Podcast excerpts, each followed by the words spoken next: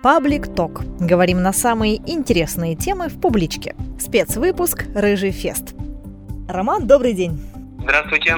Южный Урал и Дальний Восток объединяет необычное явление – падение метеорита. У вас в горах Сихотэ-Алиня 12 февраля 1947 года взорвался метеорит. И на Челябинскую область также в феврале, но уже в этом веке, в 2013 году, упал суперболид. У нас все об этом знают, и почти все были участниками этого события. А жители Дальнего Востока еще помнят о том, что к ним прилетал космический гость кто-то помнит, кто-то не помнит. На самом деле это очень э, хороший вопрос, потому что одним из первых наших художественных проектов была выставка про Сихотэ-Алинский метеорит, которую мы провели в Московском музее современного искусства. То есть мы представили там ряд работ и размышляли о человеке и о космосе. И я думаю, что про Челябинский метеорит до сих пор помнят только по той причине, что прошло 10 лет. Как только пройдет чуть больше времени, это все забудется. А для примера, Сихотэ-Илинский метеорит – это самый большой метеорит на письменной истории человечества. То есть к Земле летело 100 тонн железа. То есть у меня вот дома есть осколки, которые я находил на месте падения, и это просто вот железяки. И если бы в силу определенных обстоятельств э, и своего строения, то есть метеорит железо-никелевый, и когда он вошел в атмосферу, он начал дробиться вот по вкладкам никеля и распался на части, на мелкие. И это самый большой железный дождь, который когда-либо выпадал на планету Земля. То есть на территории 36 квадратных километров вот там все усеяно вот этими осколками. И если бы э, это по признанию ученых, мы очень э, глубоко разбирались в этой теме, по признанию ученых, если бы метеорит не распался на части, то у нас бы была дыра в планете ровно до Австралии. Но, соответственно, нам бы всем, как и свое время динозаврам, пришлось бы потесниться. А вы, когда проект готовили этот, вы разговаривали, наверное, с местными жителями, с теми, кто собирает, да, метеорит, осколки метеорита? Да, именно в этом и был интерес. Как мы уже говорили, не все помнят, и я тоже вот как-то читал, читал, читал, напал на передачу, которая снималась на 60-летие падения метеорита, начал копать эту тему глубже и решил просто съездить на место падения метеорита. Когда я туда приехал, а, я познакомился с местными жителями, и они отвели меня на место падения. То есть вообще сама деревня, в свое время это называлось поселок Бейцухе, в 1947 году. Это был большой леспромхоз, там заготавливали лес, э, было порядка трех тысяч населения, больницы, школы, и он уцелел только по причине того, что метеорит упал за сопками, ну то есть как бы вот ударная волна и все спецэффекты, они остались за пределами деревни. На самом деле, если вот посмотреть по дате, 47 год, только два года, как закончилась Великая Отечественная война. И мы все с вами помним, как вот Вторая мировая была закончена, это бомбардировка Японии, ядерные взрывы и эффекты, которые происходили в небе, и, скажем так, облака ярко-фиолетовые, которые стояли неделю над Хабаровском и Владивостоком. А, все это очень напоминало ядерную бомбардировку, были мобилизованные силы, то есть а, подтянутые авиационные батальоны, и место падения долго искали в тайге конкретно, но когда начали совершать облеты, поняли, что это точно не бомба, по причине того, что это было очень много маленьких кратеров, ну, относительно маленьких, самый большой, по-моему, 30 метров в поперечнике. И началось изучение этого метеорита, и сейчас до сих пор, несмотря на то, что в свое время там копались ученые, потом с 90-х годов там копались дикие старатели, сталкеры, как мы их называем, на самом деле очень похожие аналогии. Когда я приехал вот в этот лагерь местных сталкеров, для меня так пронзительно прошла аналогия между книгой Стругацких «Пикник на обочине» и тем, что сейчас происходит. То есть, если мы вспомним сюжет пикника на обочине, люди жили за счет того, что пришельцы прилетели, что-то побросали и улетели. И здесь такая же история, что-то прилетело из космоса, и местные жители собирают, то есть они питаются за счет тайги, и космоса. То есть вот все, что они могут там найти под ногами, ягоды, корни, орехи и метеорит, Это все способ пропитания без разделения. То есть, несмотря на то, что метеориту там порядка 4 а, миллиардов лет, то есть по исследованиям ученых, это гость из другой галактики, то есть не часть нашей Солнечной системы. То есть он прилетел далеко из-за пределов. И таким образом люди, которые это все собирают, они не делают а, развлечения между малиной и метеоритом. То есть для них это просто способ выжить. И мы весь этот проект строили на том, что когда экономика уходит, уже в советское время сам поселок начал умирать, потому что а, лесозаготовки сместились там в другое место, а люди начали разъезжаться, и с трех тысяч населения сейчас там живет 80 человек. Прям интересная с точки зрения вот какой-то такой заброшенности и в то же время какой-то вот такой старательской романтики, потому что там вот в этих лагерях там палатки сезонные, то есть люди приезжают, чтобы вот искать этот метеорит. Это в достаточной степени опасная такая штука. Там куча комаров, и это никак не ассоциируется там с космосом, с фильмами о космосе, какими-то вещами, но тем не менее вот эти вот болота, комары, зачастую люмпинизированный персонал, который там все вот это копает, и космос это настолько диссонансно, что нам захотелось сделать про это проект. Давайте еще познакомим слушателей с новым проектом. Тот проект, который, я так понимаю, вы представите на Южноуральской книжной ярмарке в сентябре. Проект называется «Невельской. Плоды воображения». Давайте расскажем немножко, что русский адмирал Геннадий Иванович Невельской сыграл огромную роль в освоении Дальнего Востока. Он основал город Николаевск на Амуре, э, доказал, что устье Амура доступно для входа морских судов и что Сахалин – это остров. Вот ваша команда смогла рассказать историю Дальнего Востока языком современного искусства. Вы создали графический роман с элементами дополненной реальности. Вот когда и как зародилась идея этого проекта и почему выбрали именно такое художественное воплощение жизнеописание будущего российского адмирала. На самом деле, это очень интересная такая история. Проект Универском – это такой стержневой наш проект. Мы занимаемся им с 2015 года, и он родился вот буквально из чистого разума, что называется. Я по первому образованию историк, археолог, сооснователь творческого объединения, вот э, мы вдвоем а, создали Hero for Hero, герой для героя. Это Ксения Фролова, она по одному из образований искусствовед. И вот, собственно говоря, в 2015 году мы прошли курс по современному искусству в Центре современного искусства «Заря» во Владивостоке. И нам нужно было сделать дипломный проект. Что-то про локальную историю, то есть про Дальний Восток, и одновременно это нужно было сделать непривычным языком современного искусства. То есть рассказать эту историю как-то так, как до этого не рассказывали.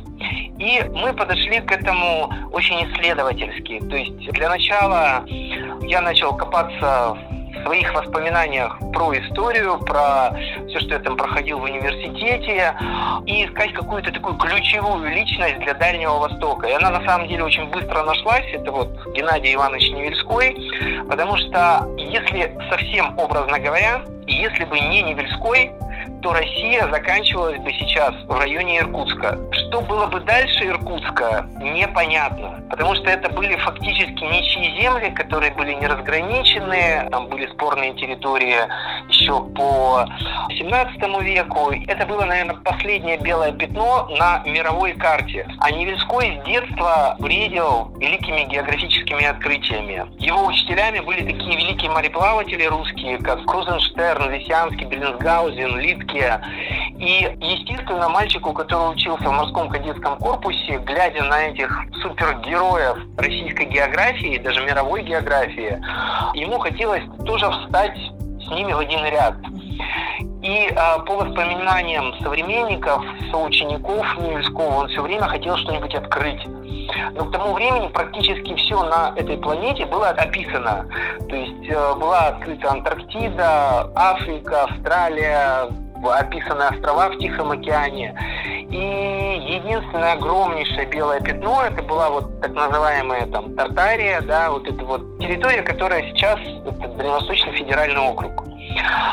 И вот, собственно говоря, Невельской, заслуга Невельского состоит в том, что вот наша Россия самая большая страна в мире. То есть, еще раз подчеркну, если бы не он, непонятно, какой была бы наша территория. Именно Невельской, невзирая, скажем так, на прямые запреты касаться и изучать эту территорию, организовал экспедицию, открыл то, что Амур судоходен и Сахалин – это остров, а не полуостров, как считалось до этого, и основал там Николаевский пост, собственно говоря, объявив эту землю российской. И вот, собственно говоря, мы имеем то, что имеем, и все, что сейчас происходит на Дальнем Востоке, это вот заслуга Невельского. Ну и вы решили в таком необычном воплощении, да, сделать э, эту историю, потому что хотели приблизить к молодежи. Вы сделали по факту супергероя из него, как Капитана Америку, да? Да, нам было важно рассказать историю, которая интересна нам, а мы примерно одного возраста, и рассказать это так, чтобы это было интересно молодому поколению, увлечь вот этой историей, потому что я сам в свое время работал в школе, преподавал историю, и я прекрасно помню, насколько скучной может быть преподавание истории. То есть вот дети спят на уроках а, некоторых учителей. И зачастую преподавание истории это ну, такие вот сухие даты. В таком-то году такой-то человек кто-то сделал. Почему он это сделал? Что этому предшествовало, кто были с ним, какие мотивы были у этого человека. Об этом, ну, как правило, не рассказывается. А ведь в этом и есть самый главный интерес, потому что история – это всегда про людей, а люди всегда интересны другим людям. Если детям рассказывать историю через историю героев, историю их подвигов, историю мотивации, почему они это сделали, я думаю, что уроки истории могут стать просто самыми любимыми среди школьных предметов. И вот мы начали создавать наш графический роман именно с тем расчетом, даже сам носитель медиа было выбрано с тем, чтобы попасть в душу, в разум, в самое сердце молодого поколения. И когда мы начали проводить первые выставки, вот когда я увидел, что у детей горят глаза, они достают смартфоны, потому что у нас все проекты с дополненной реальностью. Через смартфон можно услышать, какие герои рассказывают какую-то свою часть истории, они двигаются, то есть там есть анимация. И в этом виде история становится именно живой. Она цепляет, она сподвигает на то, чтобы дальше начать рыться искать информацию. Ксения, мой соавтор и сооснователь нашего творческого объединения, она по своим прошлым занятиям айтишник, и мы всегда мониторим всплеск поисковых запросов до проекта, после проекта. И всегда, после каждой выставки, можно отметить на той локации, где проводится выставка, идет всплеск поисковых запросов относительно до выставки. То есть Невеской, а, Амурская экспедиция, Амур, Сахалин, Муравьев-Амурский. То есть люди начинают искать информацию о том, о чем была выставка. То есть это инициируется такой их собственный познавательный процесс, и мне кажется, это замечательно. Ну, в романе все даты и личности достоверны, а вы консультировались с историками или основывались на своих знаниях? Как я уже сказал, я сам историк. Мне просто мое историческое образование не позволяло слишком вольно обойтись фактами. Но как историк я всегда знаю, что есть в любом историческом процессе, в любой исторической мемуаристике есть моменты, описанные автором и изученные исследователями. Есть некие окна, в которые по какой-то причине остались неоткрытыми, не, туда никто не заглянул, об этом нет документов. И вот придерживаясь абсолютно четкой исторической канвы и вводя в действие нашей истории абсолютно достоверные исторические персонажи, мы, тем не менее, добавили туда локальную мифологию и неких задуманных персонажей. То есть они могли быть могли не быть. В нашем графическом романе действуют шаманы. Мы ввели как такой стержень местной мифологии – это драконы, белый дракон и черный дракон, потому что по мифам нашего края Амур – это река черного дракона. И существует легенда, что когда Амур выходит из берегов, начинает топить города, население, селения, когда происходит какой-то катаклизм, то пришел злой белый дракон То есть вот здесь немножко не так, как мы привыкли, черный, наоборот, хороший, а белый плохой. И вот на противостоянии черного и белого дракона, и в то же время черное и белое – это некие части личности самого Невельского, и именно вот борясь с ними, с какими-то своими страхами, неуверенностями, он проходит через ряд испытаний и, собственно говоря, становится тем самым героем, благодаря которому есть Дальневосточный федеральный округ в составе а, Российской Федерации, есть пример такой исключительной личности, и нам показалось это просто вот обязательным рассказать об этом человеке молодому поколению. Можно так сказать, что тема огня вам близка, да? Вот вы родились во время извержения вулкана, насколько мы знаем. Ну и драконы — это огнедышащие существа. Можно, наверное, точно сказать, что тема огня мне близка, потому что, ну, во-первых, я по гороскопу огненный знак. Во-вторых, по студенчеству, когда мы раскапывали здесь на территории края различного рода городища, я очень часто, не знаю, как-то так получилось, я работал костровым.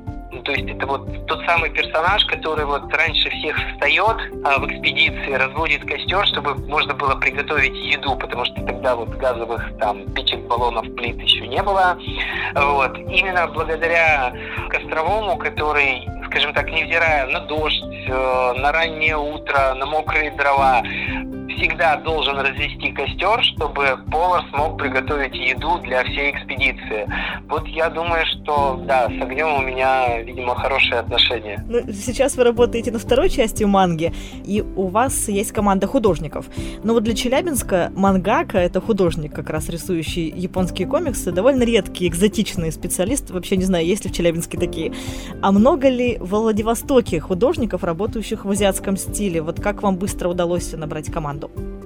Нет, немного. Мангака – это редкая разновидность художника-иллюстратора практически на всей территории России.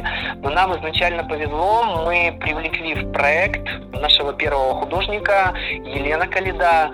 Она профессиональная мангака, и она зачастую рисует на заказ для Японии какие-то вот профессиональные вещи. Именно она выстроила стилистику нашего романа. И вот сейчас все, кто смотрят на первую уже изданную часть, они все говорят, что это действительно вот именно стиль манги. Мы скрупулезно старались соблюсти вот все моменты вот этой вот повышенной эмоциональности.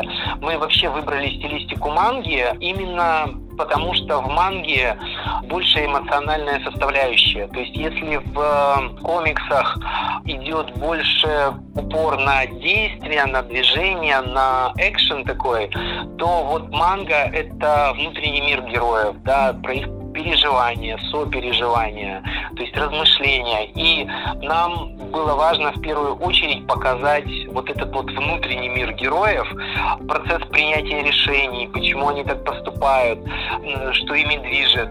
И мы выбрали эту стилистику и затем начали подбирать художников. Это, конечно, очень долгий и сложный процесс, но вот сейчас э, все устоялось, у нас сейчас такая плотная команда художников, которые работают над этим проектом, но они практически с территории всей России, даже вот э, с новых территорий. Угу. Но проект «Невельское плоды воображения» — это не только графический роман. Вы уже рассказали о том, что этот роман сопровождает мультимедийная выставка с визуализацией, с анимацией, с дополненной реальностью и аудиосопровождением.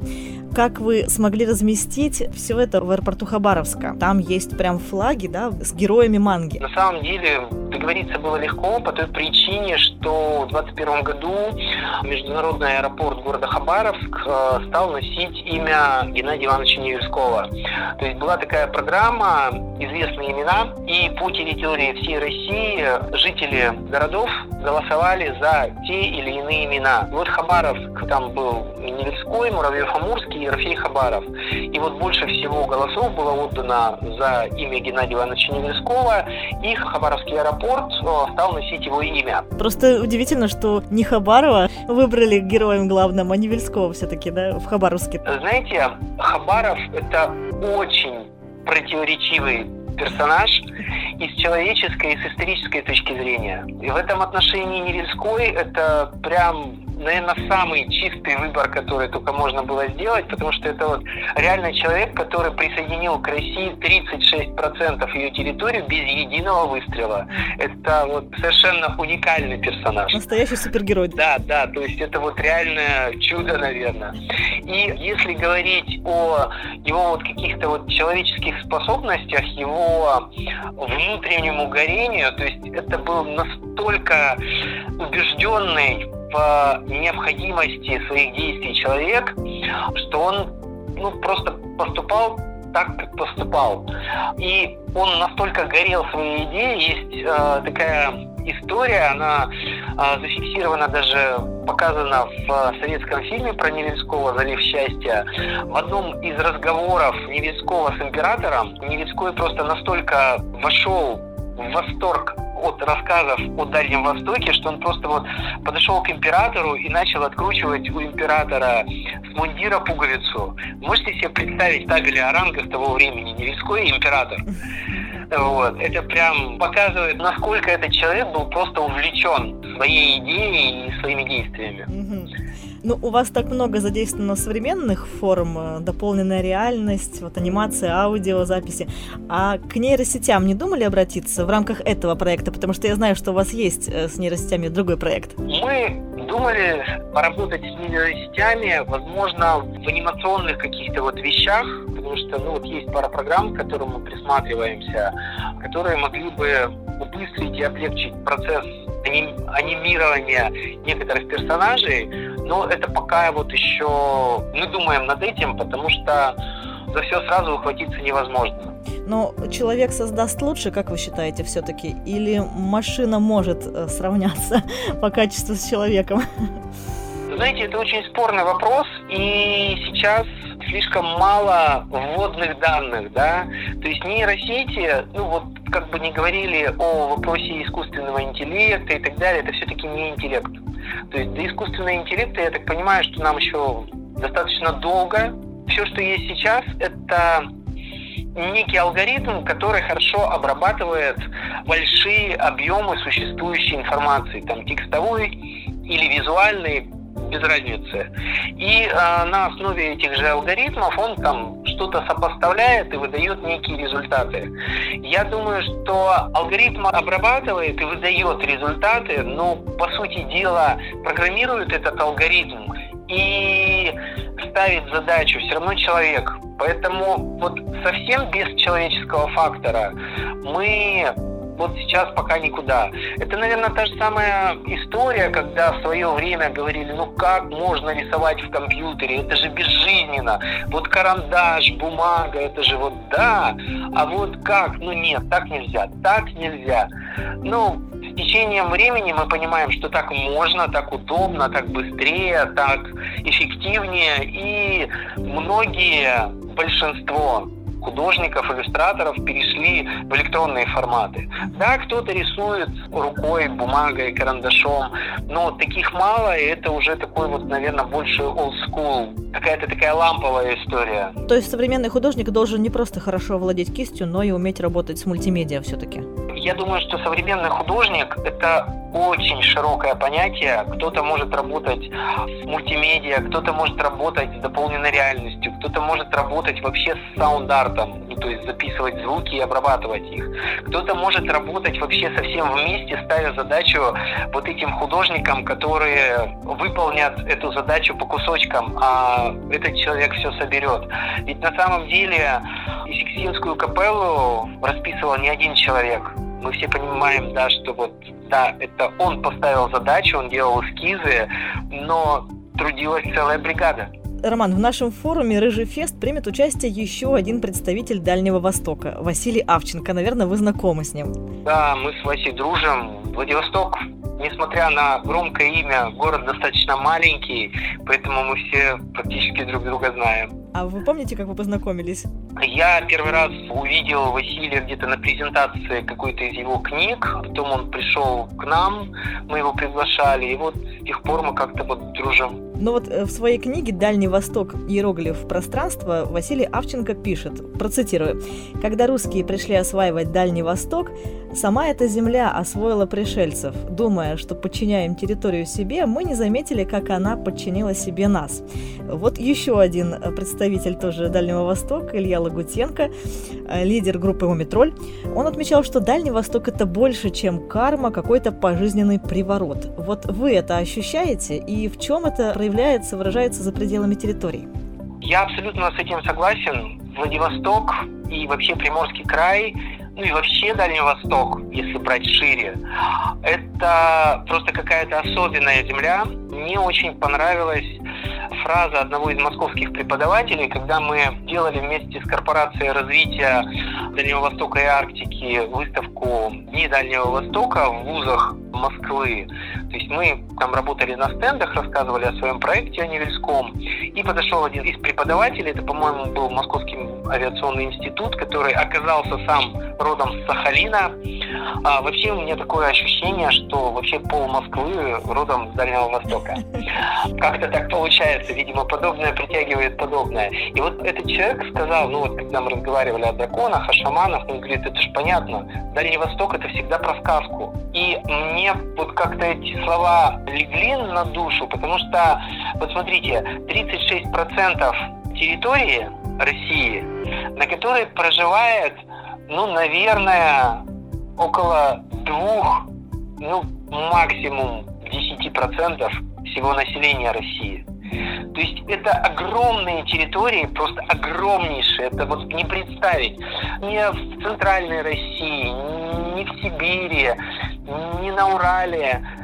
Этого просто не вообразить. Вот на Урале, наверное, и в Сибири это уже вот как-то можно почувствовать, потому что там тоже много земли и мало людей. А у нас земли еще больше, а людей еще меньше. И вот на этих территориях на самом деле может быть все что угодно. Могут жить драконы, могут жить шаманы, и они живут наверняка, по крайней мере шаманы точно. И вот один из наших друзей, Максим Харченко, это человек тоже такой вот укушенный Невельским, он делал экспедиции по следам Невельского, то есть он в одного на САПе повторял вот эти вот летом маршруты там по побережью Сахалина, там поднимался по Амуру. По-моему, в 21 году он сделал по льду переход на Декастре, это ну, вот материк, до нижнего края Сахалина, ну, то есть вот по морю, по льду, на Волокуше, на лыжах он проходил вот всю эту территорию. Вот он говорит, вот иногда пристаешь к какому-то месту, такое ощущение, что ты попал в сказку. Там такие деревья с висячим мхом, там вот все настолько сказочное, что есть вот ощущение, что да, вот сейчас выйдет дракон. Или еще вот что-то такое. Вот не говоря уже там о медведях, тиграх и все, что вот бродит и живет там. Но сейчас многие присматриваются к другим регионам. Что бы вы посоветовали, куда съездить в Владивостоке, может быть, на Дальнем Востоке? И вообще, почему нужно посетить Дальний Восток? Какой духовный опыт, может быть, можно получить там? Помимо духовного опыта, про духовный мы сейчас тоже скажем, помимо духовного опыта у нас есть море. Я вообще с удивлением, когда был в Москве с ребятами разговаривал, я с удивлением понял, что большинство не представляет, что у нас во Владивостоке летом Таиланд. То есть у нас в прошлом году вода прогревалась летом до 26 градусов. То есть можно буквально зайти, там, я не знаю, по колено, по пояс и достать ракушки, там, гребешок, устрицу и так далее. Ну, то есть этого вот тоже полно. А самое главное, я когда вот смотрю какие-то репортажи из Сочи, Крым и так далее, для меня просто огромным шоком является то, что люди вот как-то рядом друг друга на море лежат. Это неправильно, потому что у нас можно приехать в бухту, встать и быть там одному неделю. И никого вообще. То есть вот это твоя бухта, твое море, и ты можешь там вот что хочешь, что и делать. Хочешь нагишом загорай, хочешь ныряй, хочешь плавай, и никто тебе не будет мешать. У нас отличное море, у нас есть что посмотреть, потому что, ну, на самом деле, очень красивая природа. То есть она не такая суровая, как в Сибири, допустим, и на Урале. Мы джунгли, пусть немножко холодные, но тем не менее мы джунгли. Э, сопки, море, буйство красок на этих сопках, там все растет и такое, это красиво. Ночью, да, когда яркие-яркие звезды, они по-южному у нас здесь яркие. Вот, допустим, как в Таиланде, они такие огромные бывают. И вот здесь вот у нас точно так же прям звезды опускаются очень низко, их прям видно. А в августе в прибое начинает сверкать планктон, и ты просто вот плывешь в облаке искр. Аватар, одним словом. Так что Красота, конечно, вы описываете уже красиво, уже все представляешь, уже как будто там мысленно. А вот духовный опыт? У нас здесь, а, на самом деле, мы тоже делали один из проектов исследовательских. Территория России, территория Приморья, это первая буддийская территория вообще на территории России. То есть уже в первом веке здесь было присутствие буддизма и буддийские храмы. В свое время в 12 веке, в 11 а, здесь были супергосударства, так называемая Золотая империя Джурджений. И там крепости, мощенные дороги, э, люди в полном вооружении, там конница и так далее. То есть это вот раньше все было, и это до сих пор можно там, опять же, духовно почувствовать, оказавшись где-нибудь на месте раскопок какого-нибудь древнего городища, либо просто вот где-нибудь на сопке, смотря на море, на вот на закат, это вот просто ощущается в воздухе, какая-то мощь земли. Именно, может быть, за счет того, что людей мало, а природы много, вот эта вот мощь земли, мощь природы, она прямо ощущается, она вибрирует через тебя. Я думаю, что вам будет интересно приехать в Челябинск и побывать, может быть, в Наркоиме, в Челябинской области, вот в этих краях, где тоже довольно древняя история у этих мест. Да, вот, да, думаю, это очень интересно. Но вот вообще во Всероссийском литературном форуме «Рыжефест», он пройдет в Челябинске в сентябре, примут участие гости из разных регионов страны. Вы, Василий Авченко, представляете Дальний Восток, будут писатели из Дагестана, Екатеринбурга, Петербурга, Санкт-Петербурга, Орла, Челябинска, Москвы. А вот о каком регионе вы бы хотели узнать поподробнее и с кем из писателей хотели бы встретиться? Вот я посмотрел гостей, которые сейчас выложены у вас на сайте, я думаю, что список будет пополняться. Мне бы было интересно повстречаться и побывать на творческих встречах с поэтами. Мне так кажется, что поэзия вот последние, может быть, там несколько лет, ну, может быть, даже последний десяток лет становится более видимой и более даже, может быть, модной, востребованной, что ли, в русской литературе. Появляются прям очень интересные авторы, которые прям, ну, хороши. Вот читаешь их стихи, и они хороши, они прям интересны, они настолько работают с языком, с речью, со словами, совмещая их таким образом. Ведь поэзия это, это какое-то такое волшебство. Всегда же считалось, что поэзия и музыка это самые высшие проявления искусств, так называемые высокие искусства. Да? То есть все остальные, там, и живопись, и скульптура, и театр, и все, оно стояло чуть ниже, чем музыка и поэзия.